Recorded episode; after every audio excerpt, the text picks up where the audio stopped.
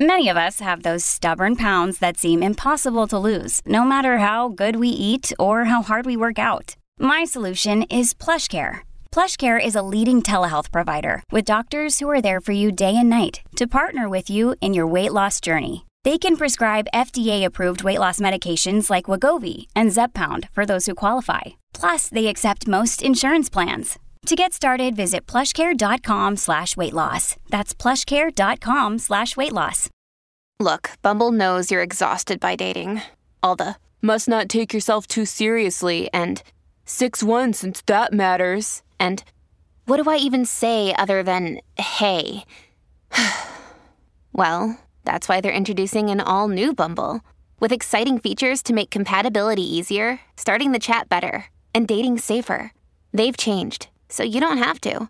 Download the new Bumble now. It's not about the corner office. It's not about the fancy title.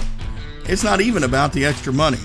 Responsible leadership is about taking care of those who choose to follow you, and that care takes on many forms. This podcast is dedicated to bringing you the best guests with the best advice to help you succeed in that endeavor.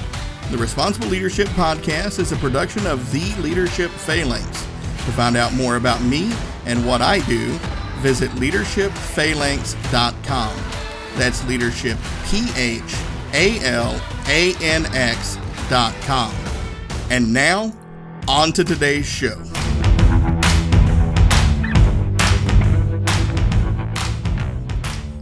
All right, listeners, hello and welcome to this episode of the Responsible Leadership Podcast. I've got an outstanding guest for you today, Don Joseph Goewey. Don, welcome to the show. Oh, thank you so much for having me on. Yeah, I'm looking forward to this conversation here. And listeners, uh, we're about to have a really deep, meaningful conversation uh, about a lot of topics, but definitely stress being one of them. And as we get into this, the things I want you to know about Don uh, is that he is the director of the Center for Spiritual Exchange, the official archive for the works of Anthony DeMello, regarded as one of the great spiritual minds of the 20th century, influencing the likes of Eckhart Tolle and Thomas Moore. Don Goewey recently added a new book published by Simon & Schuster entitled Stop Fixing Yourself, Wake Up, All is Well, based on Anthony DeMello's practical spirituality. He is also the author of the Amazon bestseller, The End of Stress Four Steps to Rewire Your Brain. He has committed his life to helping people understand and quiet stress and anxiety, navigate life's challenges more creatively, and live happier, more fulfilled lives. Don, that is an outstanding resume and sense of purpose there. Um, and I really am looking forward to hearing how you answer the first question that I ask all of my guests on this show. When you hear the term responsible leadership, what does that mean to you? Oh, it means a, a person uh, who facilitates joy and connection and creativity in the people that um, he's responsible for. Mm, I like that. I like that a lot. Um, yeah. Wow. That that is uh, that is a good definition of that. I, have not actually heard that one before.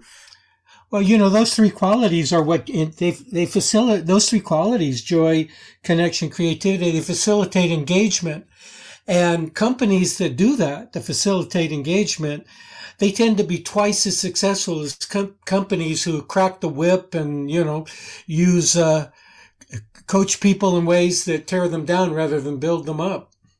Yeah, no, it makes a lot of sense. It makes a whole lot of sense. I've just never heard it put together like that, and and I think uh, you may have just taken the top spot as my new favorite answer to to that question. So. Um, yeah, so I'm really curious, you know, with your your background and and some of the things that you've been associated with, um, you know, how did you kind of get into this this world of of uh, neuroscience and spirituality? Yeah, it's quite a crossword right now that we're we're seeing that where neuroscience, psychology, and and spirituality, and by that I don't mean necessarily religion, but a practical spirituality that leads to a more fulfilling life. Well, they've all converged. They're all on the same page finally. Um, they're all, they're all basically providing proof of one another. And uh, I call it psychospirituality. And I came into it the hard way. Um, years ago, I experienced what you might call a perfect storm of stress. I lost an executive uh, level job I had at Stanford University Medical School that I had devoted a decade or more climbing the career ladder to reach.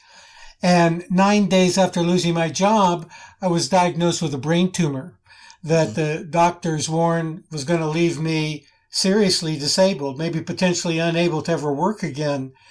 And, you know, I was married at the time, had four children, and my marriage was in tr- trouble, you know, basically because my main focus wasn't so much on the family as it was on my my career.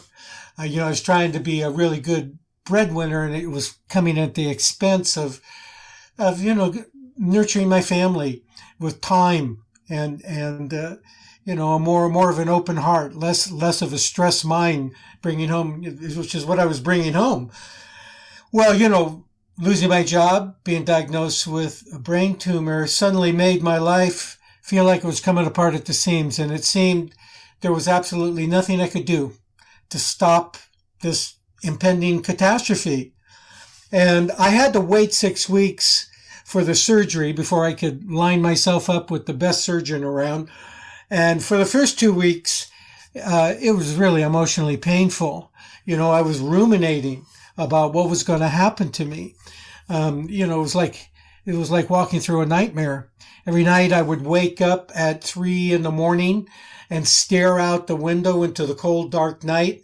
And it looked like, uh, you know, a black hole of oblivion that was about to suck me and my family into it. And feeling terrified by what was going to happen. Um, because, you know, it seemed like we are going to end up homeless. It's, you know, it was a real possibility.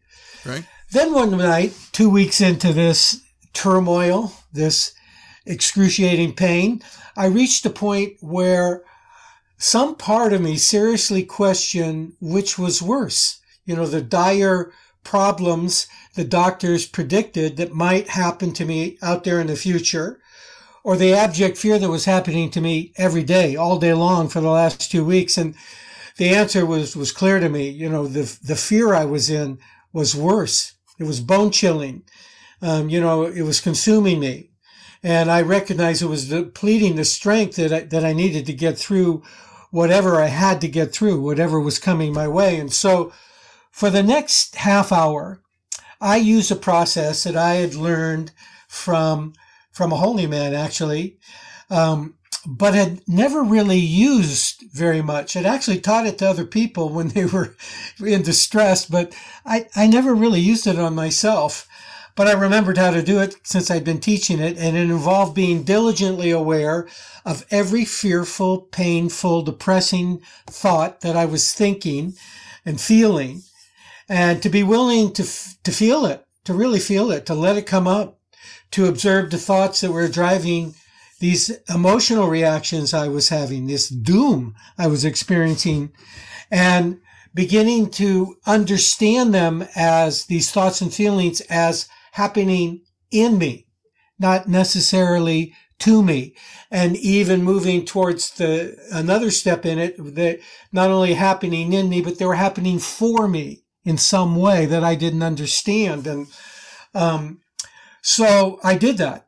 I practiced that way. I let it come up. And at first I thought, you know, what would happen is that you know, the fear would come up and, and then it, I would move through it very quickly. Well, to my surprise, the amount of fear that I had been suppressing and holding down and trying to contain just suddenly blew up in my face and I was overwhelmed. And I have a grandson who's, who's quite a good surfer. And he tells me that, you know, when you catch a wave out, uh, out on the Pacific, uh, ocean and it's a big wave. He said, there's no turning back. You know, you got to ride it all the way into shore. And the fear is it's going to overwhelm you and it's going to pull you to the bottom and drown you. Well, that's kind of like what I, the way the predicament I was in, I just had to ride this fear out. And to my great relief, it deposited me on shore. You know, I wrote it out. It began to dissipate. It began to quiet down. I began to quiet down. And I experienced the first relief I had been experiencing not only in the last two weeks since I had been diagnosed, but in a long time. And so over the course of the next hour, you know, that fear would come up. The critical voice in my head would say, you know, you can practice this process all you want, but you're still screwed. At the end of the day, you're still going to be screwed. You're still going to face brain surgery and all of that. And then the fear would rise and I would process it again and I'd be delivered to shore. And eventually it deposited me on a shore, which I recognized I was at peace and I knew I was at peace because when I looked out that window that at the beginning of this session, uh, you know, I was looking into the black hole of oblivion, everything had changed. And what I was seeing was, you know, it was a full moon night and the, the moon was shim, moonlight was shimmering on the oak leaves of this beautiful oak tree that was in front of our property. And I just gave into it completely into that feeling of peace and I decided right then and there that whatever I had to face each and every day as I approached surgery and even after surgery, I was going to choose to let go of fear and anxiety and the stress that, that, that may arise in this way of allowing myself to become aware of it by feeling what I was feeling, to recognize that this was happening in me. It was, it was tied to the thoughts I was thinking. It was also tied to the emotional memory of traumas from my past. It was all, it was all orchestrated within me. Um, that, that the brain tumor, that not, not being employed, those, those were actually facts. They were neutral. Um, my reaction to them was what was causing me suffering. I could really clearly, I got that. I really clearly got that. Once, first time in my life, I really got that. And so I did. And, you know, during, I had to go back to work, um, for, for a month at Stanford, you know, even though I'd been discharged, they, you know, my golden parachute was tied to, uh, finishing up a project. And I was a completely different person when I went back to work. You know, I thought there were people that were my enemies that led to my demise there. And I began to recognize maybe, you know, it was quite likely I was misperceiving them. You know, they were just being themselves. They were just hustling for their survival, just like I had been. Um, I was able to approach my work. It was a major project I had to finish and I could ferret out what I could get done in a month and what I and get done well and what I, I wouldn't get done and what would hold me back from doing it well. And I just leaned into that and did a really good job on the project, and I, my my mood was was really positive, and uh, you know reported to surgery, and to to my great delight, the surgery was a complete success. Uh, it actually made the doctor famous. He he used a, a new approach to removing this tumor, and he removed it completely and, and without any collateral damage to other parts of my brain. That was a big worry because it was in one of those areas where, uh, if there was collateral damage from the surgery, it was going to leave leave me in um, a mess in a mess. Um, and so, um, you know, if I would have talked to neuro, this is back in 1986, and if I would have talked to neuroscientists at Stanford during that time, you know, that long ago, and said, "Do you think my shift in attitude, um, my my process of shifting fear, made a difference in the outcome?" They would have said, "Oh, that's nonsense. That's hippie nonsense." you know, they're, you know, the, you know, you just got lucky. But what we know now, it's definitively established with the medical science, uh, this thing called the mind body connection. Right. Your state of mind um, determines a great deal of what, of how well you live and, and, and how healthy you become and, and how things turn out for you and how things don't turn out for you depending on your, on your attitude. And so it was, it was a, a life changing thing for me, you know, that started out as the worst thing that could have happened to me in my life. It was actually the best thing that happened to me. And that was where I finally understand that part of it's not happening to me. It's happening in me and it's happening for me to wake me up. And, and so, you know, I stayed at Stanford for a few more years, but, um, oh, I forgot this piece. I got my job back, not in that nice. department, but I got, I got, uh, the, the chairman of the department of psychiatry, which is what better fit for me anyway. He had heard about this guy going through this catastrophe with this incredible attitude, you know, and, um, and he he called me up and asked me if I'd come over and interview for for his uh, his COO job, which was open at the time, and he offered me the job, and um, he said he he needed my attitude uh, on on his godforsaken team, as he put it, and I said, well, I don't know how this surgery is going to turn out, and he he he as a psychiatrist, he did understand the mind body connection before it even before medicine understood it. And he said, "You're going to be fine. You keep you keep up with that attitude, you're going to be fine." And so I worked with him. His name was Tom Gonda, very famous guy, wonderful man. And uh, after he actually died, and after he died, I decided this is really not the place where I belong.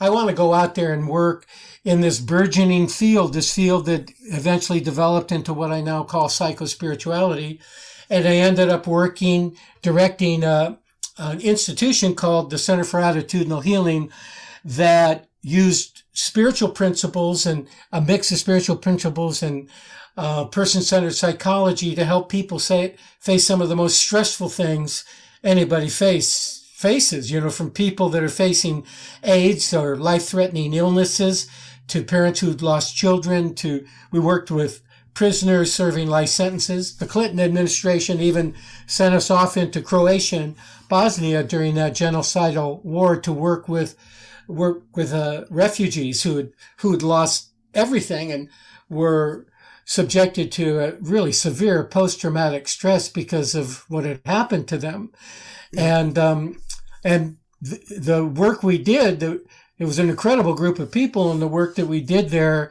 really made a difference in people's lives. Um, and it all goes back to the person making that difference. We didn't make the difference in their lives. We just gave them a chance of, of seeing their situation differently, just like what had happened to me.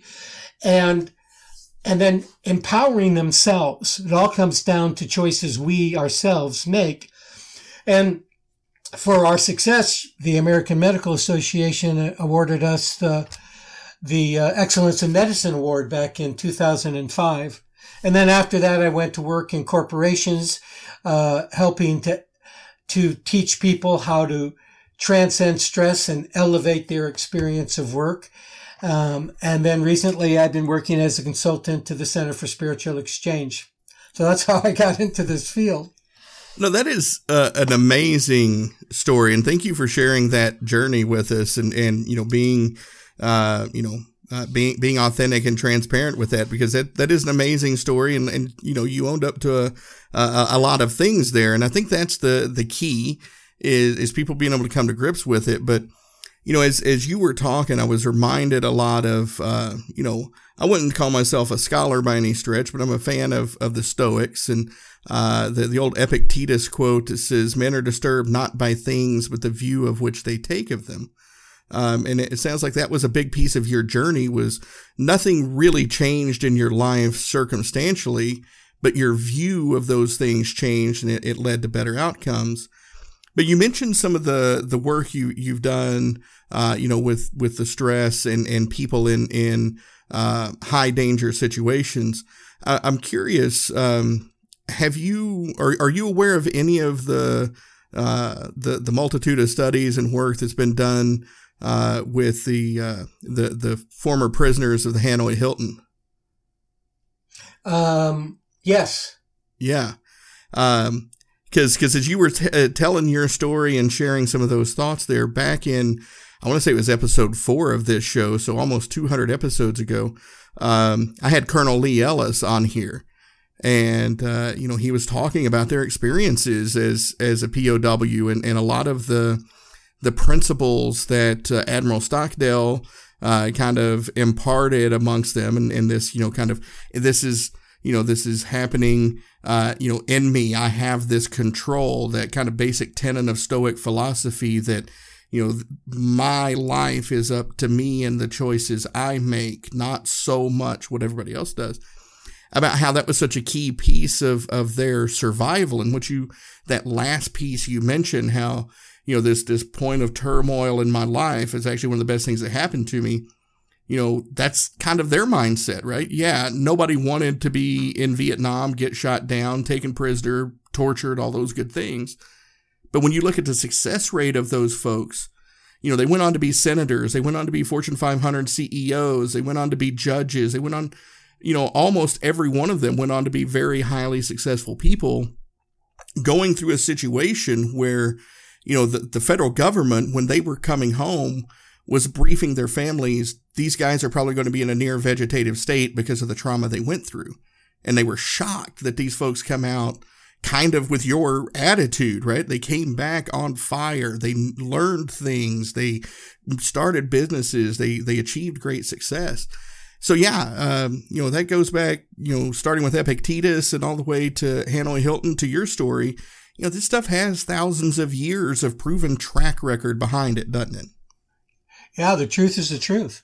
You yeah. know, I, I, I once saw uh, an interview with one of the POWs from Vietnam on television, and the man said uh, uh, what when he came back. One of the things that uh, surprised him is what most people thought of as a crisis, and he said, given his he measured it against being uh, trapped in a tiny little cage box and being beaten every day to he, he considered that a crisis and compared to uh, somebody who spills catsup on their tie you know right. and gets all upset about it um, you know the victor Frankl is another example you know he was a he, he was in a second Freudian school. His life looked like it was headed in a wonderful direction. And then the Nazis rolled in and he was a Jew and he was just recently married and he and his wife were taken into custody, were shipped off to separate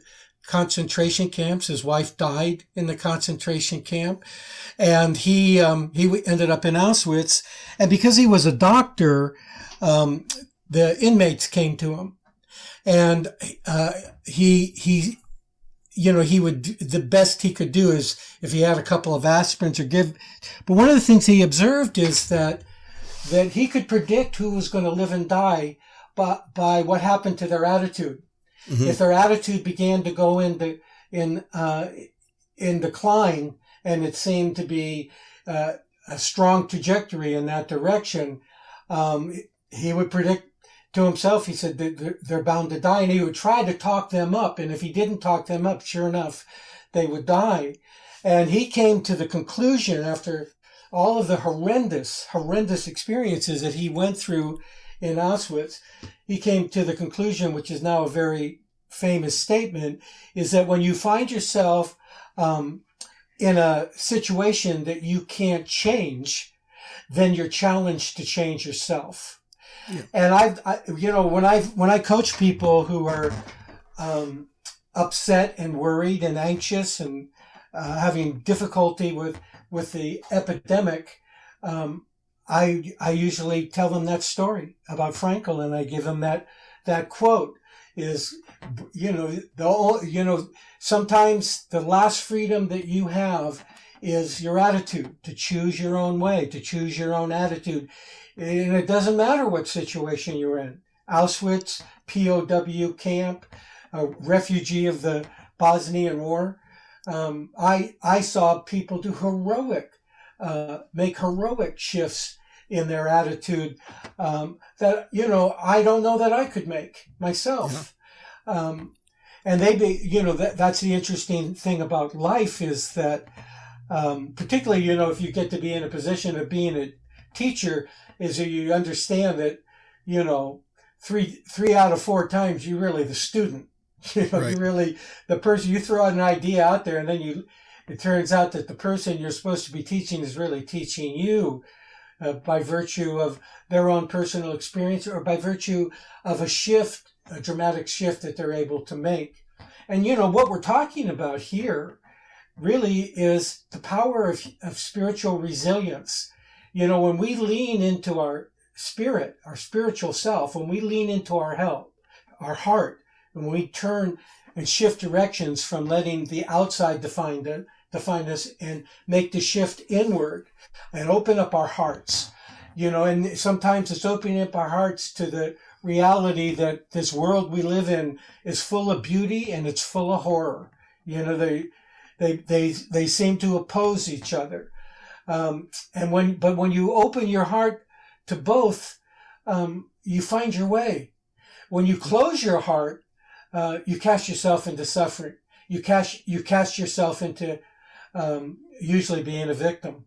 So the challenge is always to make that turn inwardly and inwardly in a way that opens your heart and inwardly in a way that opens your awareness to what it is that's going on inside of you.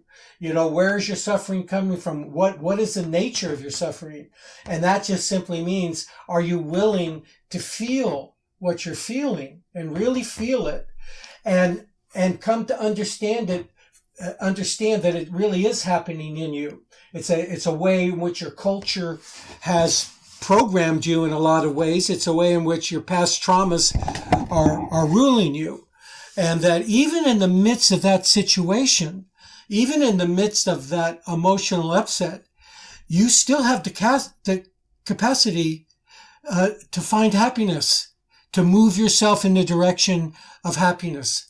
Happiness is Happiness is what you are, just like love is what you are, just like peace is what you are. Uh, you have it already. It's in your very nature. It's not only the mystics that tell us that, scientists is proving it to us. And yet the thing that we're, we're discovering is that even though, uh, you know, we have it, we don't know it. Only 4% of the population, uh, can, can honestly say they are completely happy. Um, and the, and that's in the face of that irony that we were born happy. You know, we're born free, but we've become trapped in limited thinking. We're born with an open heart that stress and fear so easily close. We're born gifted beings of immeasurable worth, but we often feel like we're not good enough. You know, we, we're, we're caught in shame, in shame reactions that have been programmed into us, you know, by parents and teachers and bosses and, uh, and even by our own religion. Yeah. And yet at the same time, there is this divinity of joy within us, surrounding us, there to make our life meaningful and beautiful and rich, but we become blocked from seeing it. You know, it's as if we're all hypnotized to see what's not there and not see what is there. And so, you know, basically, uh, how did how that happened to us is it got stamped into us.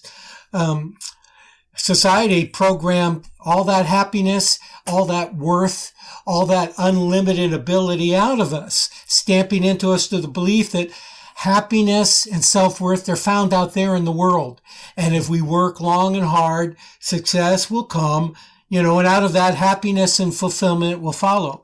Uh, my mother, who was an entrepreneur and a very successful businessman, she lived like that, you know, and she achieved great success, but she never achieved happiness. She was always looking for it in the next success. Yep. So, you know, we've all sw- swallowed that formula.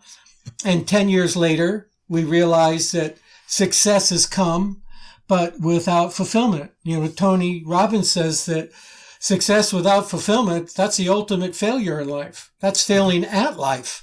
So waking up is the realization that contrary to what society has taught us, nothing, but absolutely nothing of the world can make us unhappy or make us happy. That's yeah. in us. And success, you know, is important, of course, but success is not the same as fulfillment. Fulfillment doesn't come from the world. Happiness doesn't come from the world. Not the radiant happiness you see in a child that we all experience spontaneously when we were children. That's constant, you know, that makes you smile for no reason, that makes you jump in with both feet to any kind of creative project. You know, that has the resilience of a child that when you get knocked down and you cry, you bounce back up as soon as somebody dangles something interesting in front of you, you know? Yeah. And the truth is that there's not a single moment in a person's life when they really don't have everything they need to be happy. The only reason we're ever unhappy is because we're focusing on what we don't have rather than on what we have right here, right now. And you know, you make that shift towards counting your blessings, towards a shift to being, to opening up to being grateful for what you do have. And suddenly you're in a whole new world. You can be in a pessimistic, moaning, um, victim sort of state of mind. And you just go through that simple process of counting your blessings, of really remembering the love that's in your life, the wealth that's in your life, the good things that are coming your way. When you begin to do that, suddenly you're seeing a different world. It's because you're in a different world. And this new book that, that I, I helped edit by uh, taking um, the the work of Anthony DeMello, it's called "Stop Fixing Yourself." Um, it helps us rediscover that truth about ourselves. Yeah. No, I, I, again, I loved everything you just said there, and it was, it was one of those things uh, when you were talking about that life process uh, talking about ancient wisdom. It was one of the things my grandfather uh, used to always say. Uh, you know, whenever he would see people crying at a funeral, he said, "You know," he said, "We've got this process all messed up." I said, "What's that?" He said, "We should be crying when somebody's born and be happy when they pass away." He said, basically what you said. He goes, "When we're born, he goes, that's the happiest we're going to be." life kicks in after that and it's all downhill from there. When we die, right. it's the it's the end of the journey. You've made it. We should be happy for you. And uh, yeah, uh, again, ancient wisdom, right? It's like I never really thought of it that way, but I agree. Yeah, he, he's absolutely right. And but as you mentioned, right? You know, yes, society is engineered that way to to really kind of make us focus on the negative. You know, we the keeping up with the Joneses. It doesn't matter. I've got a two car garage. My neighbor's got three. I've only got one car, but now I want four garages. I'll do something with that extra one, right? Why? Why is it we always focus on what we don't have?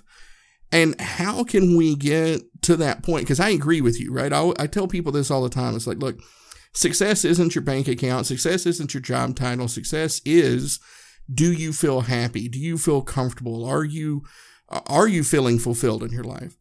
But how do we get people to really kind of flip that switch to to be okay taking that twenty, thirty thousand dollar pay cut to move somewhere where they're going to be happy and have a fun life and and you know be able to to come home and not have their their family wish that they were still at work. Well it goes back to the, way society programmed us. I love what your grandfather said. Um, you know we've been programmed to upset ourselves when life doesn't go the way our programming demands it, sh- it should in terms of how the world should be uh, for example, you want to be, here's a prescription for unhappiness. There shouldn't be any epidemics. well, if, if that's uh, the way, guess what? in reality, there are epidemics. The problem isn't so much in the epidemic as it is in the way you're relating to a problem. So, you know, it's our programming demands, it's how the world should be, who we should be, and what we should want. And you free yourself from that oppressive fear of failing um, through through awareness. Um, and it's awareness of uh, you know it's really important to get aware of what you're you're attached to uh, because that's what our programming's done it's facilitated in us a, an attachment to the very things you're talking about attachment to material things attachment to material success attachment to getting the right you know falling in love with the right person. We're, we're attached to so many different things. An attachment is, is defined, and this is the way Anthony DeMello defines it. He defines it as an emotional state of clinging caused by the belief that without this thing or this person or this result or getting this outcome, you cannot be happy. And at some point, you know, I invite your listeners to write down at the top of a piece of paper the phrase, I cannot be happy unless or until. I cannot be happy unless or until. And then fill in the blank. People will be surprised how many things come up. And you know, keep it, you, all you have to do is keep it current, but you might have some long-term ones and you could throw those in too. So for example, I cannot be happy unless my boss appreciates me. I hear that a lot. Or I cannot be happy until I'm out of debt. I hear that a lot too. Yeah. Or I cannot be happy until the pandemic is over. I cannot be happy until I'm not neurotic anymore. You know, which to, what should I say to people is good luck with that. you know, anything that's true for you. Then look the list over and consider that these thoughts, these beliefs block your natural state of happiness, that state of happiness your grandfather was referring to that we're, that we're born into, that that's a part of our spiritual DNA and the way in which we come into this world that, that gets beaten out of us. That We get, we get it programmed out of us. Look what happens to a child. By the time they're out of kindergarten, they've lost their spontaneity. They've lost their, their creativity. They're moving in the direction of, of wanting approval and acceptance of their classmates at the expense of, of, you know, feeling their own autonomy, feeling their own worth. So I, I invite people, make that list, spend some time seeing each thing you cling to for what it really is, which is a kind of nightmare that causes you excitement and pleasure on the one hand, if you get it, but also worry and insecurity and tension and anxiety and fear and unhappiness on the other if you don't get it or even if you do get it. I can't tell you when I used to be in the nonprofit world and somebody would write a big check, donation check. My first thought would be, that's great, but where's the next one coming from? You know, that right. we all have that kind of response. Like things are going really well today, but what's waiting for me around the corner? We've been, that's been programmed into us. So I invite people to do it, do it. And, um, and so the question becomes, well, how do we make that transition? How do we actually transcend uh, all this programming? And how do we deprogram ourselves? And the answer is awareness. Awareness, and I just mean simply awareness, being aware when you're stressing, for example, of what you were thinking that led to the emotion and what is the emotion it led to and allowing that to come up and then noticing how you judge yourself for that. Like, oh, I shouldn't be that way. You know, I should be more, I should be more enlightened or, or how it turns, how it, it uh, exacerbates into a whole story that you're telling yourself. Just follow it. Be aware of it because, you know, what you're aware of, you begin to control. And what you're unaware of, of course, is going to control you. So again, it's enough for you to simply be watchful and aware, similar to what I was describing in my own story. And through that, all that's neurotic within you, all that neurotic programming that's been in, in, stamped into you will begin to drop and you'll begin to wake up in the same way I did. You, you'll ride that, that wave of emotion that's been um, subjugating you and tyrannizing you, you'll ride that wave all the way into shore. And once you do that, you know, this process of being aware, reminding yourself, this is happening in me, not to me. Uh, out of that, you'll pass into to a, a place of watching it pass. Uh, you'll begin to understand the truth of all things pass on this planet, all things, especially emotion, your emotional state. You can't even remember what your emotional state was yesterday, let alone an hour ago. They pass, they come and go. So once you let it pass, you're now like you've arrived, you, the wave has come to shore. And now what you do is you step up on shore and you just relax and let everything go.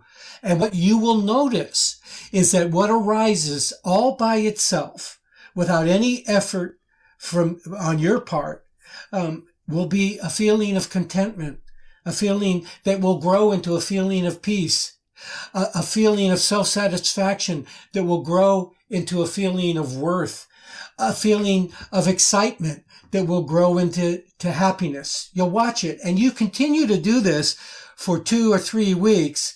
You'll begin to see how this really works for you. And there's nothing more motivating for a human being than good results. And you'll see the good results in terms of how you're being with people. Just like when I went back to work when I was at Stanford, I suddenly was being differently with people. I said you know, the people hadn't changed. I had changed. Right. As DeMello says, you know, we don't see people and events as they are. We see them as we are. And as you begin to make that shift and that change, you're suddenly looking at a different world a world that you were always hoping would be there at the end of your success or the end of reaching your attachment of having a three car garage filled with Ferraris or whatever it is your dream yeah. is there. Um, you begin to realize that, that, that, that beauty that you're looking for is the beauty of your own true nature, your own spiritual nature. That's always been there. You know, you, you've been enlightened unsuspectingly the whole time. And that's where, you know, the subtitle to this book, Wake Up, All Is Well, you begin to understand all is well. All is yeah. well. When I am, you know, when right. I am. Now, because uh, you obviously have a much uh, you know broader and deeper understanding of this this topic than than I do, but you know I, I can hear my listeners right now saying, "No, that that's great advice uh, for for most people. But you know, there are people with certain mental health issues, you know, bipolar disorder, things like that. They have chemical imbalances that that kind of play in that that don't necessarily make this impossible, but it makes them a lot makes it a lot harder for them to go through this process. That that people do need to still be aware that you know they may be trying to do this, but there's other things at play rather than just being able to talk themselves through it that you know they do need professional help. They do need to seek that type of of uh, comfort right? Absolutely. Absolutely. You know we're all disabled. I think we i think it's a good starting point to realize uh, we've got this we have this perfection within us but as we incarnate into this world um, uh, you know, we begin to manifest a lot of imperfection. And those imperfections, um, you know, they're not our fault at all. Uh, e- even to the extent when we buy into, you know, my, my success and happiness and fulfillment comes from the world. Even when we buy into that, that's not our fault. We were programmed into it. Uh, you know, it's no more our fault than somebody who, who was born without legs or somebody who was born with with their brain chemistry messed up and their brain connections messed up. And so their brain's misfiring and causing these uh, psychological disorders. And they, they do need help. But I would rec- I always recommend to people uh, that they read uh, Carl Rogers and, and in particular Carl Rogers' book on becoming a person. Uh, he's one of the greatest psychologists that ever lived. Uh, and in fact, he, he uh, Anthony DeMello was trained under him.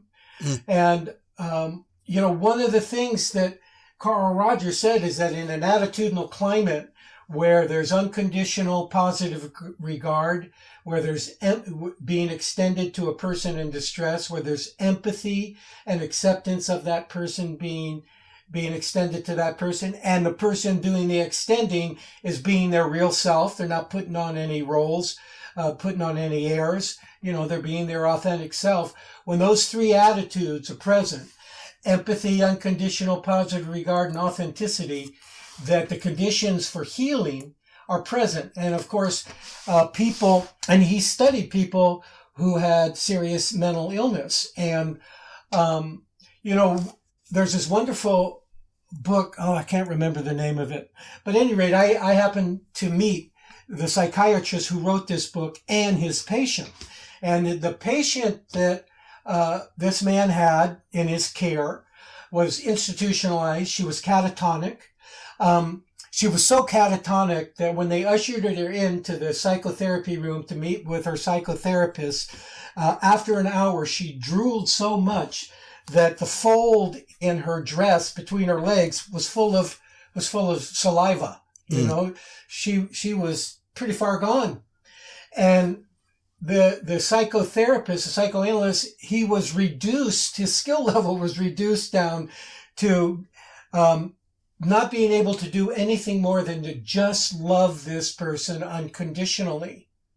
And he did that with this person. I think it, it was for a number of years, two or three years. He was that patient with this person. And, you know, that this person was that debilitated. It, right. it would take that long with her. And she emerged from her catatonia. She not only emerged from her catatonia, she went on to get a master's degree in nursing and is now working in psychiatric institutions helping people faced with, with, with the issue that she had. Wow. And so, you know, we, we, we, we may say, um, the possibilities that are resident within us that you know as jesus said you know in that story about the mustard seed if we had the simple faith of a mustard seed which you know is is a, a mustard plant is kind of a lowly plant on the hierarchy of plants and yet that little seed can cover an entire mountain, an entire hillside. Um, it's happening here in California. Yeah. And, and, and it's gloriously beautiful and yellow and the birds, the birds nest in it, you know, because it's cool underneath all of that. And he said, if you had the faith of that little seed, of what that seed could do to a hillside, he said, you could say to that mountain over there, move to over here, and that mountain would move for you. Well, that's what that so people will say, well, well, how do we do that? Well, the story of this woman and this psychiatrist is an example of that. That's how they moved the mountain. And so, you know, there are, when people say, oh, we can't really do that. We can't really be fearless. We can't really live from peace. We can't really choose uh, to see somebody as fearful and in need of love when they are attacking us uh, we can't really do those kinds of things. Only the saints and mystics can do that. And I say, you're limiting yourself. You're, you're limiting what all the mystics are telling you is in you. It's the same thing that's in them. And that's what I say to people about that. And I believe that with all my heart. Yeah. No, I, I, I agree as well. We are, we are our own biggest uh, governor to our, our abilities there. So, uh, Don, this has been a fantastic conversation. I can't believe we've already crossed 45 minutes here, and I feel like we literally just started. Um, but I, I'm curious with everything we have talked about already. You know, I think we've talked a lot about some of the tenets of stop, uh, stop fixing yourself and touched on some of the pieces of uh, the end of stress. Um, is there anything that you really want to leave listeners with uh, at the end of this show uh, that we haven't covered yet? Yeah, it kind of relates to what I just said, um, which is that what I'm talking about here, what Anthony DeMello is talking about here, what all the mystics are unanimous about, is that letting go of your attachments, eh, eh, letting go of this idea that your happiness comes from the outside world, it's not about renouncing the material world at all. One uses the material world and one enjoys the material world, but doesn't, doesn't make one's happiness depend on the material world. And the irony is when you are detached from the material world as you pursue your success, as you, you pursue the things you want in your life, you actually enjoy the process more than when you believe your self-worth and your peace of mind and your happiness depend on the outcome. If you succeed, you know, great. If you fail, well, your happiness and self-worth are not at stake. So that's really important thing for people to remember. Yeah, no, I 100% agree. I 100% agree with that. Well, Don, again, this has been fantastic. If folks want to find out more about you, uh, the Center for Spiritual Exchange, uh, pick up copies of the books, uh, what is a great place for them to go and, and make those connections and, and find those resources? Uh, they can go to the uh, website, the center's website, and uh, it's DeMello, D E M E L L O, DeMelloCenter.com. It's a great website. It's interactive uh, with people. If they want to get the book, Stop Fixing Yourself, or um, Anthony DeMello's masterpiece, Awareness, they can get it at, uh, at Amazon. Outstanding. Well, again, Don, thank you very much for spending this time with uh, me and my listeners and sharing your story, sharing your knowledge, and just having this outstanding discussion that uh, I have no doubt uh, folks are going to hear and identify with and make some changes from um, and and go and take advantage of the the resources that you have there at uh, at the website. We'll get that in the links. But again, just thank you for spending this time with us and having this great conversation on the Responsible Leadership Podcast. Well, thank you, Earl, for, for the work that you do in bringing these messages out to people. Well, all right, folks, there you have it. Another great show about responsible leadership. I really appreciate you listening. And if you have any feedback for me, please reach out at earl at leadershipphalanx.com. That's E A R L at leadershipphalanx.com. Thank you for rating, reviewing, subscribing, and sharing the show so these messages can spread further and make a bigger impact. With that, I look forward to speaking with you again in the next episode.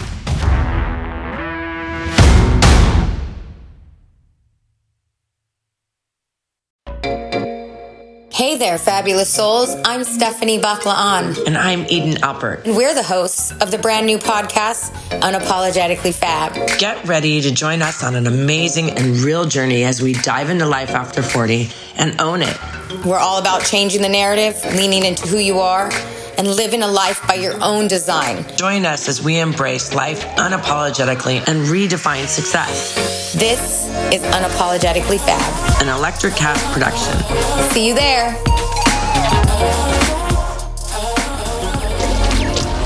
Electricast. Electricast. Welcome to Tuning Into Sound Wellbeing, where we harmonise your mind, body, and soul.